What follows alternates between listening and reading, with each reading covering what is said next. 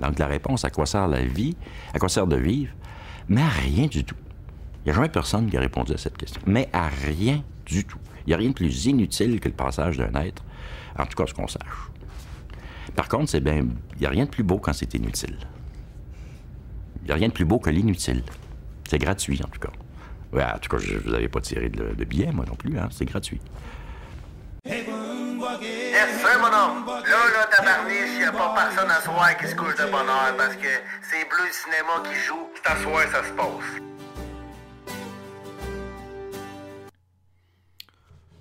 Bleu Cinéma est back. Épisode 45.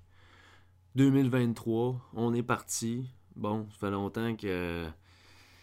Ça fait longtemps que j'étais parti, je suis bien désolé, mais euh, là, écoute, euh, j'ai un beau petit podcast aujourd'hui. Euh, ça devrait bien aller, c'est long. Mais regarde, ayez un peu de courage, puis euh, faites ça jusqu'à la fin. J'aimerais ça, parce que la fin est bonne, mais euh, c'est beaucoup de travail. Euh, avant d'arriver au bout, je vais mettre un timer. J'oublie tout le temps. Ok. Bon. On y va, direct. Ben, avant d'y aller, abonnez-vous à Bleu Cinéma. C'est bon pour la tête. Abonnez-vous sur les Instagram, sur les YouTube, sur euh, partout. Spotify, Apple Podcasts. Le paradoxe de l'Occident, bon, c'est le même que c'est écrit dans mes notes, mais euh, ben, c'est ça qu'on va parler. Puis on va parler de, de, d'Agamben aussi. On va pas de plein d'affaires. L'exposé va se faire en trois temps. Premièrement, le paradoxe de l'Occident. On va expliquer c'est quoi. Deuxièmement, les, conséquen- les conséquences de ce paradoxe sur l'imaginaire et sur le politique. Puis on va finir avec deux euh, concepts bien intéressants. Le théoros et la théoria en tant que praxis. Préparez-vous. On est parti. Le paradoxe de l'Occident, c'est quoi? Le paradoxe de l'Occident, c'est d'abord une idée qui vient de Gilbert Durand, entre autres dans ce petit livre-là, de bon, Gilbert Durand. Euh, le paradoxe consiste en ça. Que la civilisation occidentale a accouché d'une civilisation de l'image, c'est-à-dire dominée par l'image, alors que ses fondements philosophiques sont éminemment iconoclastes. Et ça part bien, ça part bien. Bon, il y a deux éléments. là, on va déboulonner un peu les deux éléments en place ici. D'abord, civilisation de l'image, puis iconoclasme. Ce qu'il faut entendre par civilisation de l'image, c'est autant l'invention de l'im- l'im- de l'imprimerie que de la télé-réalité. Aujourd'hui, on pourrait dire ce que, euh, Guy Debord appelait la société du spectacle. Sais, le spectacle. La civilisation de l'image, c'est ça. Pas très compliqué à comprendre. On vit pas mal dedans en ce moment. Cinéma, réseaux sociaux, réalité virtuelle, euh, etc. Je renvoie à ces sujets-là aussi, euh, des, euh, Jean Baudrillard, l'hyper-réel, entre autres dans Simulacre et Simulation.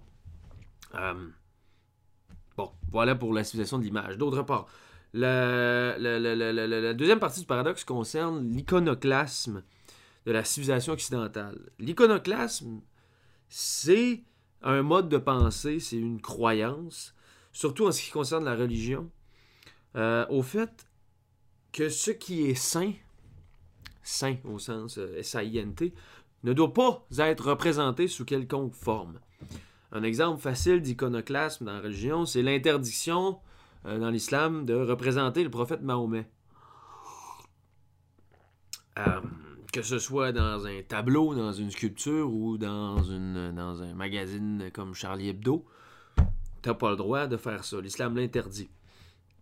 À l'instar du judaïsme, qui interdit de vénérer l'image de quelconque entité sainte, il faut vénérer un Dieu transcendant, euh, sans forme ni représentation. Euh, c'est ce qui s'oppose à l'idolâtrie, à l'iconophilie, puis à l'iconodulie. Euh, ces termes-là renvoient toutes pas mal à l'idée, bien simple, d'aimer les images. Idolâtrie, c'est vient de eidolon en grec, idol, eidolon, qui veut dire image, puis latria, qui veut dire adoration, latrice au service de Dieu. Euh, iconodulie, icono est pour eikon en grec aussi, qui renvoie aussi à image. Puis douleia, qui veut dire servitude. Ekonodoulos, qui veut simplement dire vénérer les images. Enfin, iconophile, Encore eikon plus le verbe philein, qui veut dire aimer. Dans philosophie, philein plus sophia, sophia, pour aimer, penser. Alors, iconoclasme, donc, c'est à comprendre en opposition à ces trois termes. Iconoclasme, eikon, encore une fois, plus le verbe klein, qui veut dire briser. Iconoclasme, c'est pas d'image, la, la destruction, puis aussi le fait de ne pas en fabriquer. D'une part, donc, on a une civilisation de l'image, une civilisation du spectacle. Puis d'autre part, on a une civilisation qui déteste les images, qui veut les détruire puis les renier. La civilisation occidentale serait comme ça. Le paradoxe, c'est que c'est la deuxième qui donne naissance à la première. Autrement dit, c'est l'iconoclasme qui donne lieu à l'iconophilie. Comment ça se fait? Comment ça se peut? Voilà, c'est ce qu'on va expliquer. Gilbert Durand explique son paradoxe. On va faire un petit peu d'histoire. C'est un peu mêlant ce qui va s'en venir. Ben, c'est pas mêlant, c'est juste long un peu. Euh, on peut pas faire là, l'histoire de la société occidentale, c'est 25 siècles. On peut pas faire ça si rapidement. Puis le but, ben, c'est pas de dresser une ligne du temps parfaite, c'est plus de, soulever certains événements historiques pour euh, comprendre euh, ce qui a rapport à l'iconoclasme puis ce qui a rapport à l'iconophilie. Fait que si ça vous intéresse après d'en de, de, savoir plus sur tel ou tel événement historique, vous irez voir, ça vous fera des points de départ. L'iconoclasme de la civilisation occidentale, ça commence où? Ben, ça commence au tout début par le monothéisme de la Bible, de l'Ancien Testament, de la Bible hébraïque, qui interdit toute image du divin. Le deuxième commandement de la loi de Moïse qui dit Tu ne te feras point d'image taillée, ni de représentation quelconque des choses qui sont en haut dans les cieux, qui sont en bas sur la terre et qui sont dans les eaux plus bas que la terre. Exode 20.4. Le judaïsme, après ça, on sait, a grandement influencé les autres régions monothéistes, en l'occurrence le christianisme puis l'islam. Ensuite de ça, le raisonnement socratique, continué par Platon, Aristote, qui cherche une vérité. C'est le principe même de la dialectique. Euh, c'est une logique fondamentalement binaire où il y a un vrai puis il y a un faux. Il n'y a pas de, tiers, c'est le principe du tiers exclu. Euh, l'image est donc dans une mauvaise position par rapport à la vérité, vérité du, raisonnement socratique. Parce que l'image étant la représentation de quelque chose d'autre qu'elle-même, l'image ne s'inscrit pas dans le vrai. L'image d'un camion, c'est pas un camion. Dans cette logique binaire d'opposition d'énoncé logique puis factuel, l'image est fausse, de facto. Euh, L'image est donc suspecte en partant. Durand nous dit L'image peut à l'infini s'ouvrir à une description, à une inépuisable contemplation. Elle ne peut se bloquer dans l'énoncé net d'un syllogisme. Elle propose un réel voilé, alors que la logique aristotélicienne exige déjà clarté et distinction. Ensuite de ça, le christianisme s'est propagé dans l'Empire romain en grec, avec ses mêmes principes philosophiques à peu près, puis dans l'Empire byzantin. Fait que là, vers la fin de l'Antiquité, jusqu'au Moyen Âge, en Occident, l'image a donc constamment d'abord été suspectée par le raisonnement socratique, puis ensuite par la religion, euh, le christianisme en l'occurrence. Deuxième moment d'iconoclasme en Occident, c'est quand on a redécouvert les textes d'Aristote au Moyen Âge par un dénommé Averroès de Cordoue, un musulman espagnol qui a traduit puis commenté une grande partie de l'œuvre d'Aristote, qui avait échappé complètement à, l'Empire romain d'Occident euh, pendant longtemps. Saint Thomas d'Aquin, euh, après ça, il a repris ses traductions, puis il a raccordé le rationalisme d'Aristote avec la foi chrétienne. Euh, ça va être les fondements de la scolastique médiévale. L'iconoclasme continue, on, s'en vient toujours de la même place. Troisième moment, Descartes, Galilée. Scientifiquement, il y a bien des erreurs d'Aristote qui ont été corrigées par euh, ces deux joyeux lurons-là, mais il en demeure que c'est la même idée qui persiste. Il n'existe qu'une seule vérité une seule méthode pour y parvenir, le rationalisme. Descartes parlait bien du discours de la méthode, c'est pas pour rien. Les images ne sont pas du tout dans le portrait, pas pour une scène. C'est ce qui est, euh, c'est ce qui est vrai, c'est ce qui est tangible, à tout moins ce qui est raisonnable, ce qui est rationnel qui passe avant tout. Dans leur tête, le monde est géométrie, puis tout peut se calculer parce que tout est déterminé. Le quatrième moment, c'est l'empirisme de David Hume puis d'Isaac Newton. L'empirisme, c'est l'expérience, c'est l'idée que la vérité ne peut qu'être trouvée que dans l'expérience sensible. Euh, dans l'empirisme, euh, il reste juste les faits, qu'ils soient perceptifs, c'est-à-dire relatifs à l'observation puis à l'expérimentation, ou bien historiques, c'est-à-dire à un événement. Euh, méthode scientifique, toujours. voilà. Enfin, le cinquième moment, c'est le positivisme d'Auguste Comte, duquel les pédagogies actuelles sont encore très tributaires. C'est le scientisme, l'historicisme, c'est les faits observés, puis les faits historiques, encore une fois. Pas de place pour les images, puis l'imagination chez les positivistes, pas du tout. Les images sont ni observables, et puis euh, parce que fausses, puis encore moins historiques, parce que les images sont nulle part à trouver dans le temps.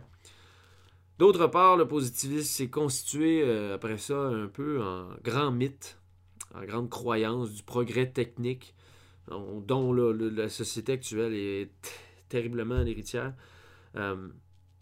On va y revenir, mais ce positivisme-là, presque dogmatique, s'est transformé un peu en une, idéologie démystifiante de, la vie, comme si les faits, on allait tout comprendre. Tout, euh, ben, finalement, c'est le pinacle de l'iconoclasme. Mais euh, c'est ça, c'est comme ça s'est transformé un peu en une idéologie démystifiante, mais euh, finalement, c'est c'est un peu mythique. on parle de. C'est très dogmatique, cette, manière de penser-là. Euh, ça relève un peu d'une autre mythologie, finalement, la mythologie du progrès. Finalement, qu'est-ce que le capitalisme technocratique, sinon qu'une utopie mystifiante, puis euh, fantasmagorique ou fantasmatique Bon, on va y revenir plus tard. Donc, au final, on se trouve avec un Occident iconoclaste d'un bout à l'autre, marqué en tout cas par un iconoclasme qui est, endémique, qui revient un peu de manière cyclique, qui est scientiste, historiciste, qui ne croit qu'en une seule chose, la découverte de la vérité. C'est pourquoi ça a aussi donné naissance à une mentalité de, suprématie au-dessus des autres cultures qui sont demeurées euh, plus cantonnées dans l'imaginaire et le rituel. C'est le piédestal que s'est donné l'homme blanc sur toutes les autres cultures dites primitives ou sauvages. Euh, en Occident, même la religion nie les images. C'est quand même étrange, une spiritualité qui euh, nie en partie l'imaginaire. Spécial. Mais en contrepartie, il y a eu certaines résistances de l'imaginaire contre l'iconoclasme, de l'iconophilie en Occident. Euh, je vais résumer ça rapidement, là, pour qu'on se perde dans les détails. Platon, dès le départ. Durand nous dit que Platon était beaucoup plus ouvert aux images que son élève Aristote. Platon pensait que le mythe pouvait apporter euh, bien des réponses aux grandes questions telles que la, mort, l'âme, l'au-delà. Les idées platoniciennes relèvent déjà quand même d'un monde idéal puis supérieur. Euh, il y a un semblant d'imaginaire là-dedans. Cet héritage de Platon-là s'est transposé chez, le christianisme qui a fait de Jésus euh, l'expression puis la représentation de Dieu sur terre comme Dieu, l'idéal, son fils en est un peu l'actualisation. Euh, on a fait en aiguille, on a commencé aussi à faire le, culte de la Vierge, la Mariolatrie, comme on a appelé. Euh, Marie, bon. Latrie, on l'a dit. Qu'est-ce que ça voulait dire? Puis ensuite, à tous les saints, on a, a commencé à vénérer dans la même logique, qui avait une ressemblance avec Dieu. Ça, c'est dans le christianisme, ça s'est développé quand même, euh, cette idée-là de, de, de, vénérer quelqu'un qui a une ressemblance avec Dieu. on est dans l'idée quand même de, l'image. L'image, j'ai dû parler du camion, l'image du camion a une ressemblance avec le camion. C'est pour ça que c'est l'image d'un camion. C'est un peu le même principe avec les, saints. Euh, après ça, il y a eu l'ordre de Saint François d'Assise, qui était un bon Jack, euh, bien swagged out. Les franciscains, comme on les appelle. Euh, les franciscains, c'est des moines non cloîtrés qui s'adonnaient à des activités. Là, au début, ils ont été bien modernes, les autres appellent ça la, la dévotio moderna. Bon. Euh... C'est ça, eux autres, ils faisaient des exercices de sensibilité religieuse c'est-à-dire, il, s'adonnait à faire de, la visualisation, de la contemplation du Christ. Puis aussi, il faisait, il du théâtre. Il mettait en scène euh, des scènes bibliques, de même. Euh, ces gars-là encourageaient grandement la contemplation d'images qui représentent la création ou la nature, parce que ces images-là sont des, seraient des itinéraires qui mènent au Christ puis à la sainteté. Je parle des détails, là, mais en gros, cette mentalité-là va éventuellement, au Moyen Âge, très bien s'accorder avec les mythologies celtes, des, Normands, puis des Francs, puis des groupes euh, genre euh, du Nord, là, qui accordaient une grande place à la nature dans leur mythologie. Euh, bon, fait que les franciscains, voilà. Euh, troisième moment, la contre-réforme.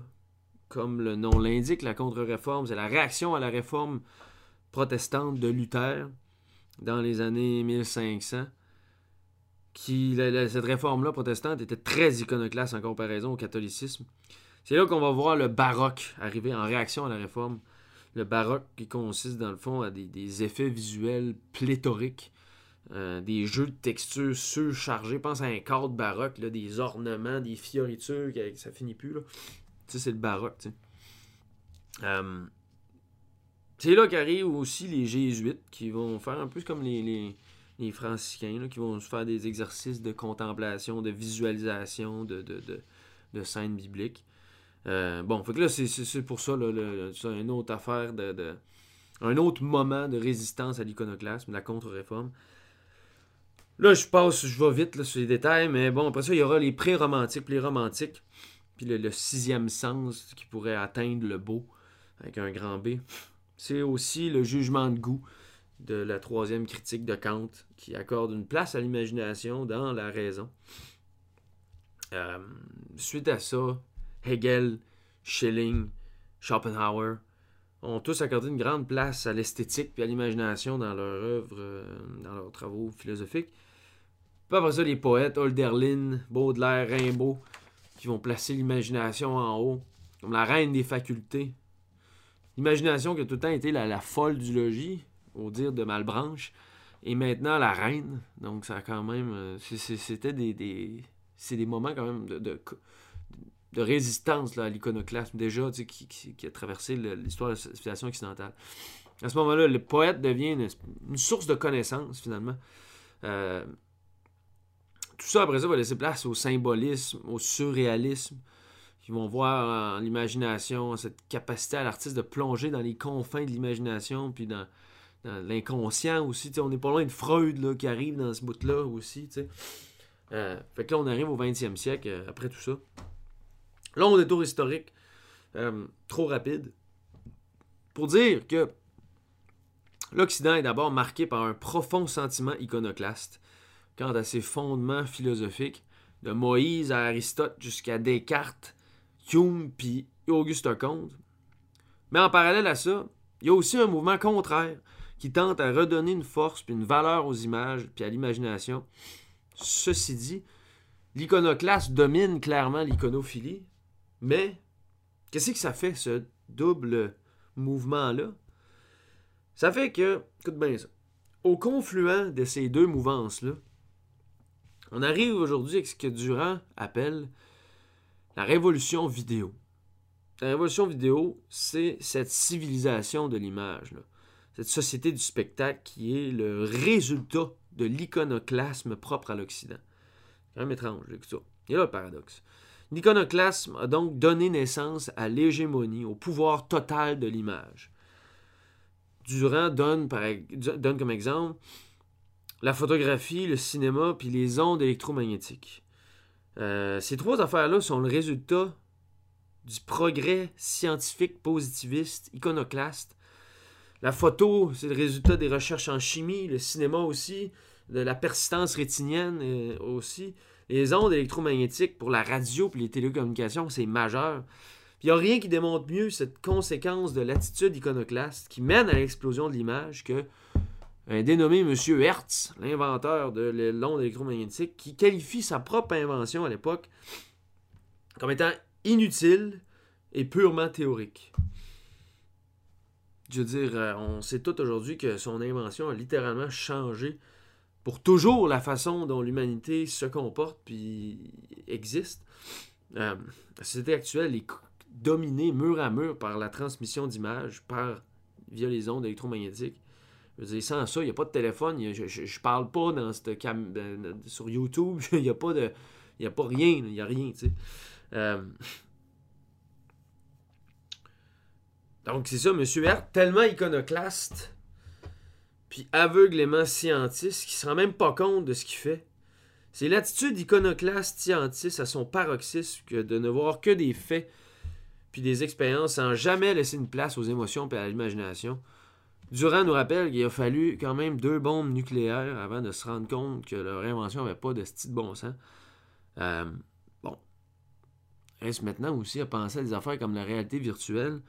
Euh, on a affaire, là, la réalité virtuelle, petite parenthèse, là, quand même, on a affaire à un type d'image qui est bien particulier. C'est une image qui n'a pas de cadre. Je sais pas si t'as déjà essayé ça, un Oculus Rift, mais c'est fucké en salle. Tu joues, t'es là, puis c'est pareil, ça remplace ta vision. Il n'y a pas de cadre, comme au cinéma ou euh, une photo. Ça, On nous, on nous crée ces affaires-là dans la face d'une manière bien ludique, mais personne ne se pose l'ombre d'une question sur les effets pervers que, que- que ça a sur les gens. Que, d'exister dans des de, de- des psychopathes comme Mark Zuckerberg. Je veux dire, c'est. Je sais pas. L'image de la patente que le monde se met dans la face, aussi, c'est. euh, Je veux dire, le fait d'avoir ça la face, c'est quand même. Le symbole est quand même évocateur de, de, de, de, l'aveuglement du progrès scientifique. Semble qu'on peut pas être plus. pas être plus dans ta face. Genre, littéralement.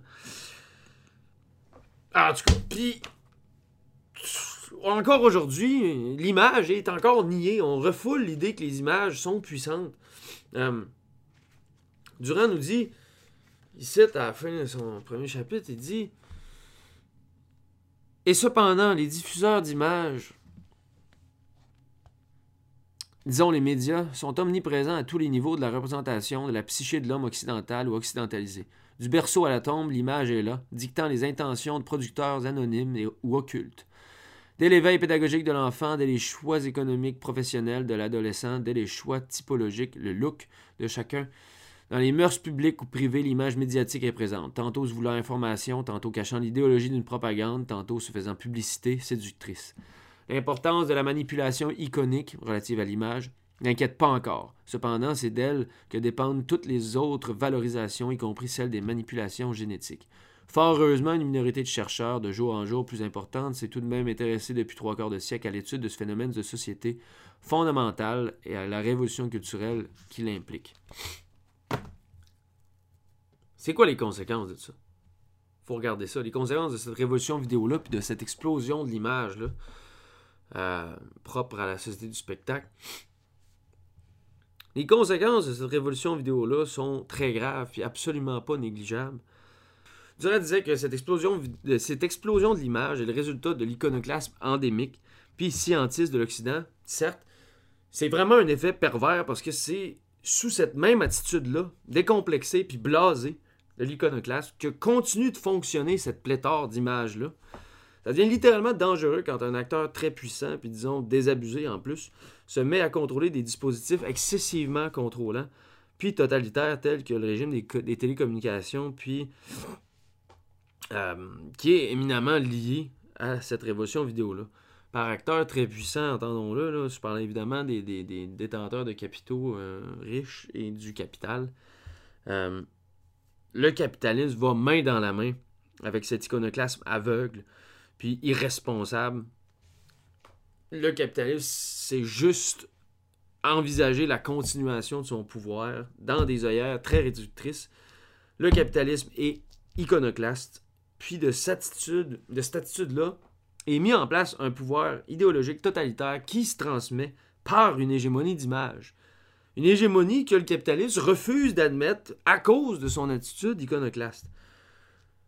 Ce système idéologique iconoclaste de l'obsession du progrès est le seul possible. Juste à penser à l'aspiration bien banale d'espérer un monde différent, de créer un monde différent, de réinventer la société, ne serait-ce qu'un qu'un peu, pour qu'un franc défenseur de, de l'idéologie rétorque qu'il s'agit de fantasmagorie, d'idées folles, irresponsables, farfelues, Euh, le seul monde qui fait du sens, c'est le capitaliste, celui de la politique de l'intendance, celui des prosaïques finances chiffrées puis calculables, celui des philistins ineptes, pas celui de l'espérance, de l'innovation, du changement, de la création ou de l'imagination. L'imaginaire est une chose magnifique, mais il faut savoir se la réapproprier des mauvaises mains du capital qui fait de l'imaginaire quelque chose de vicieux, euh, médiocre puis aliénant. Voilà. Les conséquences sont telles qu'on parle d'un viol des foules? C'est pas drôle. C'est pas banal. Cette révolution vidéo-là, cette explosion de l'image, cette société du spectacle-là, est peut-être un effet pervers de l'iconoclasme, mais elle aussi, à son tour, cause une tonne d'effets pervers. Euh, elle crée un spectateur passif puis complètement anesthésié. Euh, on va lire un, bout de Durand ici, à la fin du livre par la révolution vidéo. Euh, elle paralyse donc ensuite tout jugement de valeur de la part du consommateur passif, la valeur étant le, propre d'un choix. Le spectateur est alors orienté par des attitudes collectives de propagande. C'est le redoutable viol des foules. Ce nivellement est perceptible chez le spectateur de télévision qui ingurgite d'un même appétit ou mieux d'un même inappétit. Spectacle de, spectacle de variété allocution présidentielle, recettes de cuisine, actualité plus ou moins catastrophique. C'est le même œil mort qui contemple les enfants mourant de faim en Somalie, la purification ethnique en Bosnie ou l'archevêque de Paris gravissant l'escalier de la basilique Montmartre en portant une croix. Cette anesthésie de la, créativité imaginaire, ce nivellement des valeurs dans une indifférence spectaculaire sont encore renforcés par un dernier péril. C'est celui de l'anonymat de cette fabrication d'images. Celle-ci distribuée si généreusement, échappe à tout magistère responsable, qu'il soit religieux ou politique, interdisant par là tout démarquage, toute mise en garde et permettant bien des manipulations éthiques, bien de désinformation par des producteurs non identifiés. À la fameuse liberté de l'information se substitue une totale liberté de la désinformation. Subrepticement, les pouvoirs traditionnels semblent tributaires de la seule diffusion d'images médiatiques. Paradoxe qu'un tel pouvoir public, devenu absolu par les techniques sophistiquées qu'il utilise et par les sommes d'argent colossales qu'il draine, soit abandonné à l'anonymat, sinon à l'occulte. Cet anonymat-là, c'est le capital. Le capital est un fantôme. L'immensité de son pouvoir tient dans le fait qu'il est nulle part et partout à la fois. Pour masquer ce vide-là, c'est l'image idéologique qui prend le relais. C'est exactement ce dont Durand parle. Durand parle de paradoxe entre iconoclasme et iconophilie du spectacle, mais sans vouloir euh, contredire, là, euh, je serais bien insolent de vouloir faire ça. Les propos de Gilbert Durand sont, euh, sont très assis. Je vais quand même poser la question. C'est-tu vraiment un paradoxe? En bout de ligne, le fonctionnement philosophique fondamental de l'Occident, soit l'iconoclasme, est-il réellement en contradiction avec son effet pervers, iconophile et spectaculaire? Gilbert Durand se pose des questions qui sont plutôt de l'ordre épistémologique, c'est-à-dire cherche à savoir comment on peut connaître, comment on peut trouver des connaissances autrement que via le positivisme scientiste aveugle. La réponse à Durand se trouve dans plusieurs philosophes, scientifiques puis psychologues qui ont fondé leur recherche vers différentes avenues proches de l'imaginaire. On va parler de Freud, par exemple, Jung, Lévi-Strauss, euh, Bachelard, qui ont tenté d'orienter leur recherche vers les images, tout moins d'utiliser les images à des fins épistémologiques. En d'autres mots, qui euh, ont accordé une valeur épistémologique à l'image, un peu comme les, mouvements de résistance que j'ai énumérés plus haut. Euh, je voudrais aller un peu plus loin sortir de l'épistémologie, de ce que Durand a fait, puis amener ça vers la politique, vers la révolution vidéo en tant que société du spectacle, puis en tant que vecteur du capitalisme. Euh, puisque c'est ça dont il est question si on parle de l'hégémonie des images, autant du cinéma, des réseaux sociaux, des, des, nouvelles en continu, de la réalité virtuelle, de cette explosion d'images-là. Parce que c'est dangereux, en tout cas ça peut être dangereux évidemment. Puis je me demande s'il est possible finalement d'y résister, puis si oui, comment? Pour ça, on va aller voir le bon vieux Giorgio Agamben.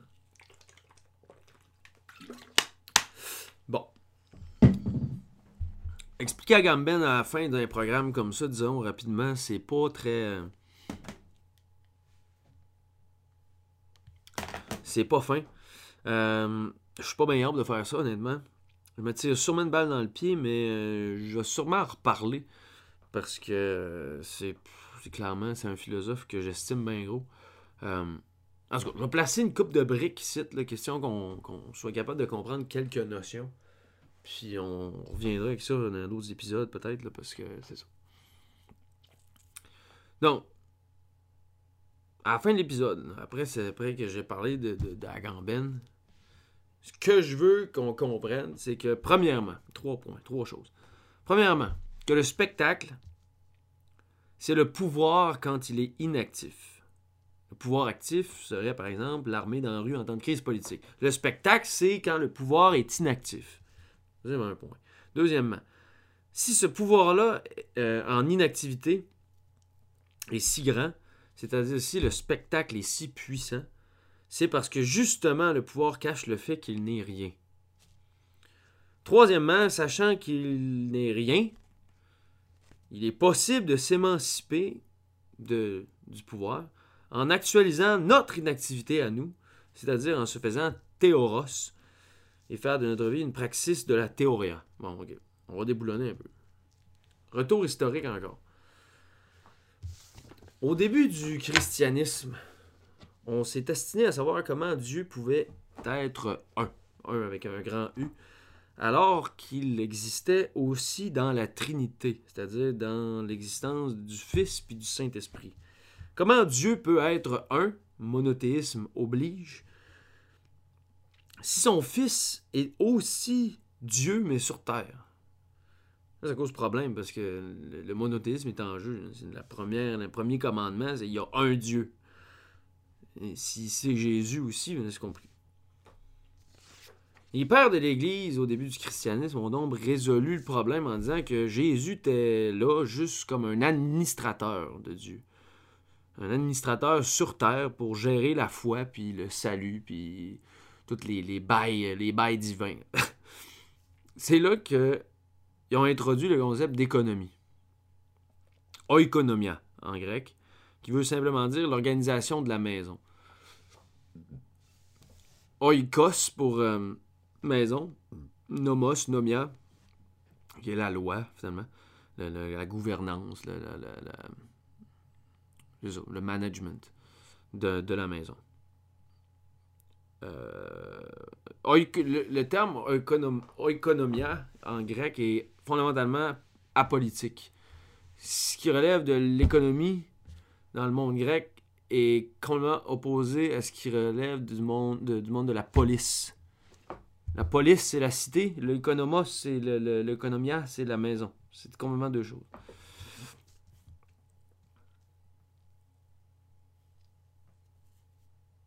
Donc, Jésus accomplissait l'économie divine. Il était, euh, il était sur terre pour accomplir le salut. Euh, c'est le même qui ont résolu le problème de, la Trinité. Mais l'affaire, c'est que cette, faire cette distinction-là, ça implique une séparation entre l'être de Dieu puis l'action de Dieu. Si Dieu est un dans son être transcendant, puis que Jésus, c'est l'action de Dieu sur terre, il y a une distinction entre l'être puis l'action de Dieu. Jésus accomplissait l'action divine sur terre sous la forme de l'économie. Euh, L'apôtre Saint Paul disait, il appelait ça l'économie du mystère. Là, tout ce que je dis là, c'est dans, c'est ce qu'Agamben nous raconte dans, non, pas ça, dans, oh, c'est ce qu'il nous raconte dans Le règne et la gloire. Homo Sacer 2. J'invente pas ça. Puis euh, il y a un excellent livre ici, là. Ça, c'est très bon pour aider à comprendre euh, la philosophie d'Agamben.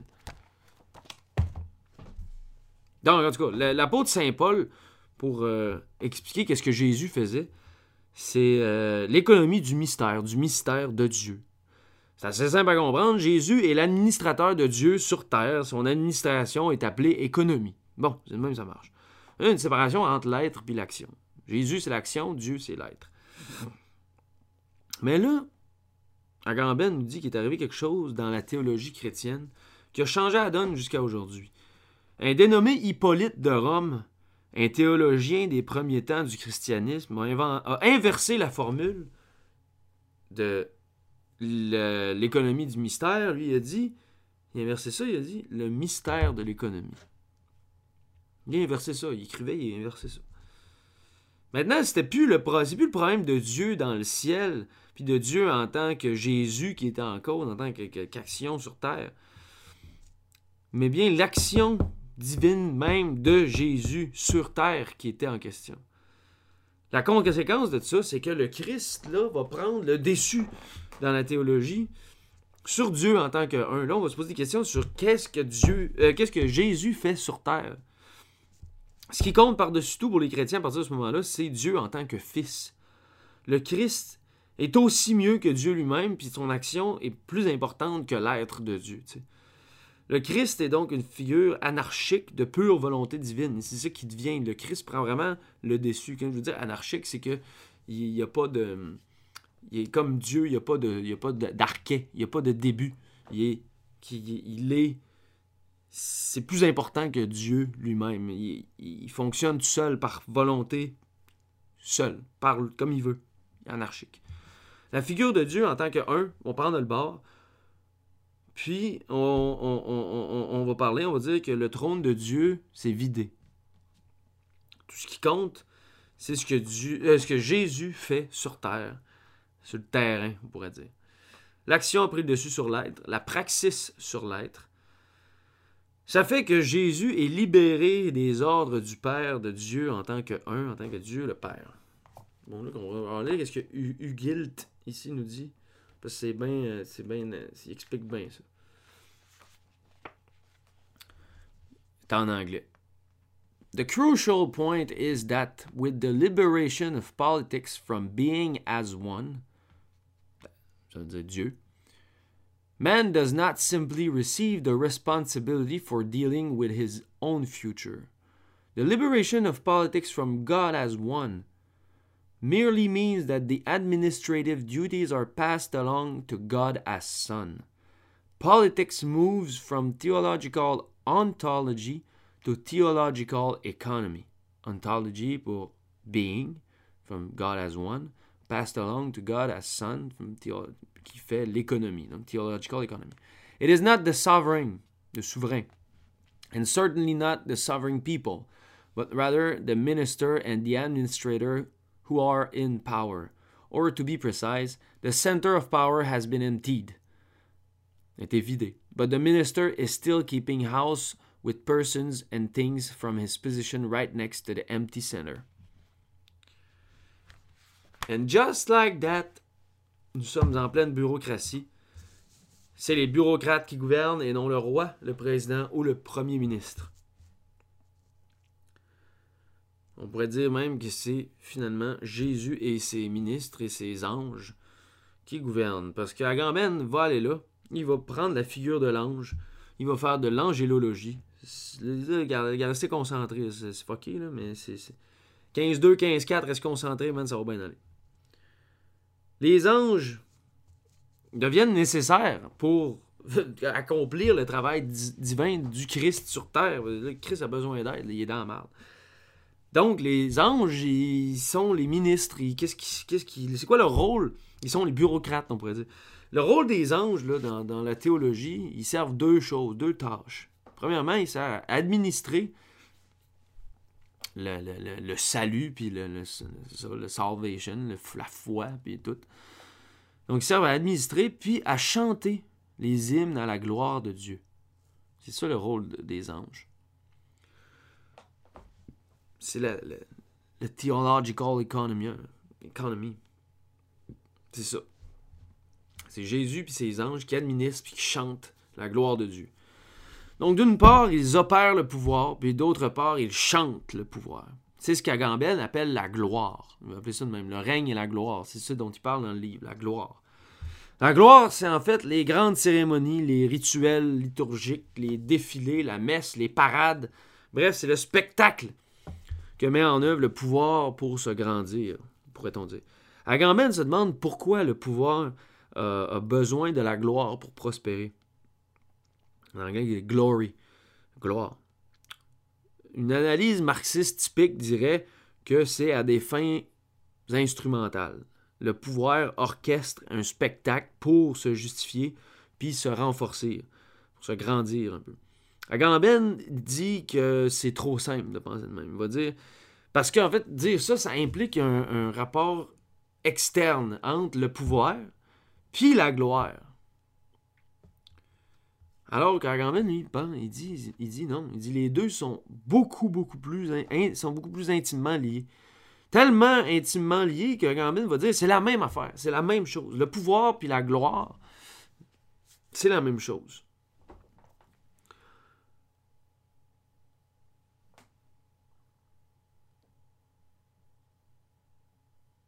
Un exemple, ben simple.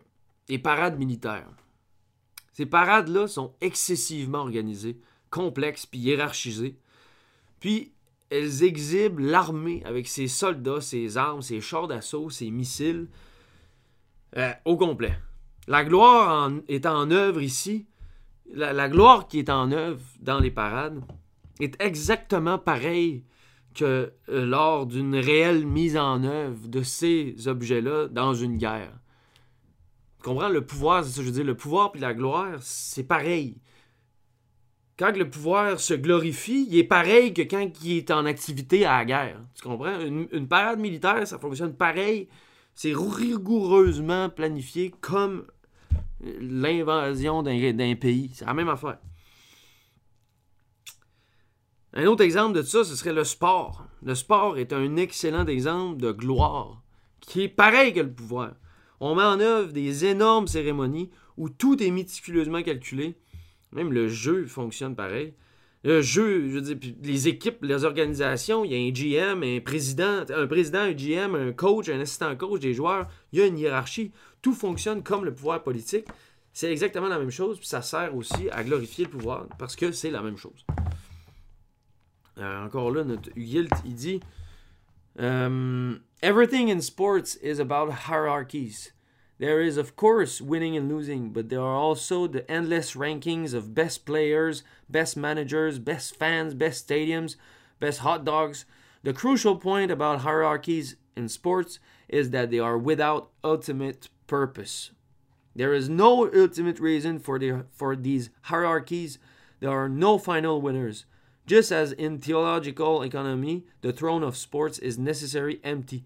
Even if your team wins the championship, there is another one to be won next year or in fourth year. C'est ça. Le sport, ça sert à rien. C'est le, c'est la, fonctionne exactement comme le pouvoir parce que c'est la même chose. Puis le pouvoir, ben, il cache le fait, il est tellement hiérarchisé qu'il cache le fait qu'il n'y en a pas. Le trône est vide. Et là, c'est là que le concept d'inactivité entre en ligne de compte. C'est une notion bien importante chez Agamben. Ça traverse son œuvre, bord en bord. Bon. Euh... Lire encore un extrait.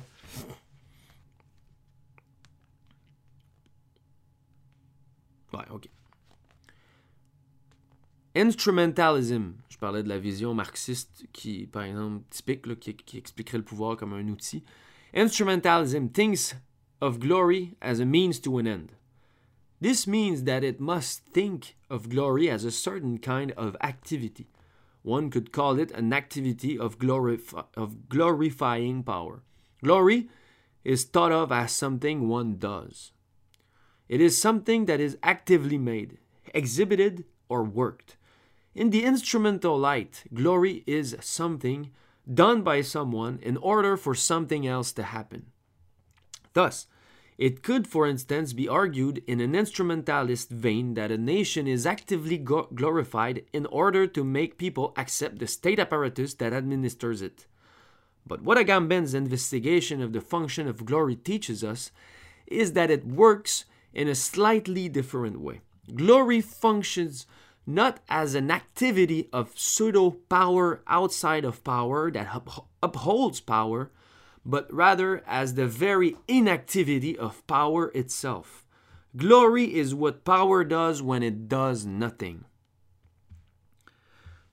We find this inactivity of power very clear depict, very clearly depicted in certain forms of language.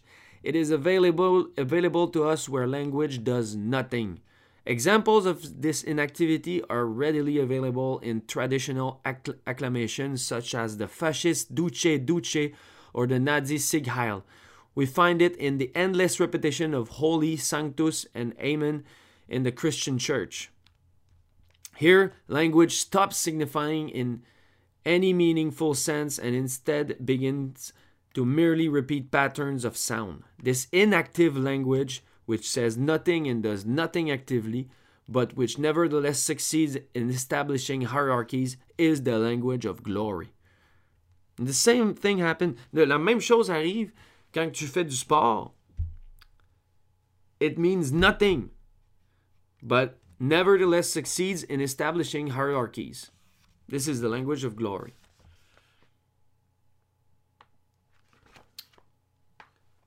On rappelle le concept de l'inactivité.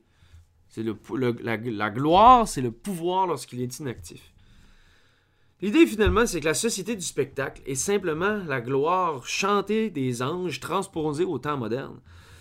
Que ce soit par le biais du cinéma, de la télévision, des réseaux sociaux, du sport, j'en passe. Qu'est-ce qui se passe fondamentalement quand on regarde les Kardashians dans leur palais, si ce n'est que de glorifier puis d'idolâtrer le pouvoir, ou finalement de le pouvoir, le pouvoir de s'exhiber, puis de, de- mais d'une manière complètement euh, inactive, c'est inepte complètement. Ce genre de programme-là à télé, c'est de la glorification, c'est de la gloire. Qu'est-ce qui se passe, moi, quand je regarde encore et encore le retour victorieux de Georges Saint-Pierre contre Michael Bisping en 2017, si ce n'est que de glorifier la résurrection d'un champion aux allures christiques, mais ça sert à rien pareil. Ces affaires-là, comme on l'aura compris, ne servent pas le pouvoir de l'extérieur, c'est le pouvoir lui-même. Puis parce que c'est la même structure de pouvoir, même affaire. Puis ce pouvoir-là, sous la forme de glorification, il est inactif. La société du spectacle, c'est le pouvoir quand il est inactif. Et même, on devrait dire, c'est l'inactivité prise dans le pouvoir, prisonnière du pouvoir. Dit comme ça, il y a une brèche qui s'ouvre. Si l'inactivité est prisonnière dans le pouvoir, ça doit vouloir dire qu'il est possible de de là. C'est sans doute le point majeur qui va traverser les nombreux écrits d'Agamben, soit le pouvoir émancipatoire de l'inactivité. De l'inactivité rendue active. Puis c'est là qu'arrive le concept de théoria puis de théoros. Théoria, en grec, ça vient du verbe théorein, qui veut dire contempler, qui veut dire bien voir. D'où le mot euh, théorie en français, qui euh, veut dire une théorie, ça sert à bien voir les choses, à bien comprendre. Mais il y a aussi l'étymologie de, théorie qui vient de théoros. Qui, euh, le théoros, c'est le spectateur. Le théoros dans, dans le monde grec, c'était celui-là qui, qui ramenait les messages de l'oracle, euh, qui était un peu juste. Il ramenait les nouvelles, les prédictions de l'oracle, comme ça au monde. Puis, sais, c'est ça. Il était. Il amenait qu'est-ce qu'il avait vu, c'est tout. Donc, on est dans les idées de, contemplation puis du regard, encore une fois. Théoria, théoros, c'est toujours un peu le même, les mêmes sèmes qui sont en jeu. On est aussi proche de l'idée du spectacle. Euh, société du spectacle. Bon. Aristote opposait la vie de la théoria à celle de la vie politique. C'était deux choses opposées. D'un côté, le spectacle, puis de l'autre, le pouvoir politique. D'un bord, la gloire, d'un bord, le gouvernement. Les anges qui chantent, puis les anges qui administrent. On voit où ça s'en va. L'affaire, c'est que la gloire et le politique sont devenus une seule et même chose. Ça fait éclater au grand jour le fait que le pouvoir est en fait quelque chose de bien, de bien, bien abstrait. On va lire un autre extrait ici. Page 41. C'est en anglais encore, excusez-moi.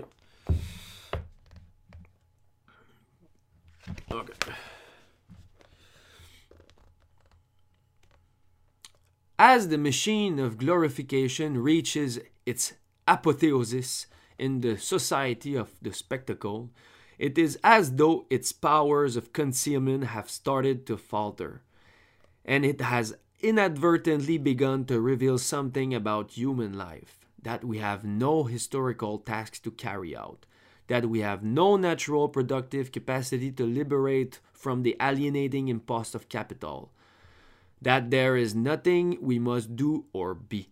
An inoperative life is a life not dedicated to any part, particular way of life, any particular vocation or office. Le fait que le politique, quand il est inactif, laisse entrevoir le fait qu'il n'y rien, laisse entrevoir le fait aussi que les, nous, les gens contrôlés par ce pouvoir-là, ne sommes absolument rien aussi. Je l'ai dit, le pouvoir sous la gloire, sous le spectacle, c'est qu'il est inactif. La parade militaire ou la Coupe du Monde, ça sert à rien, mais c'est le pouvoir. Le pouvoir, quand il fait rien, quand il est inactif, c'est ça.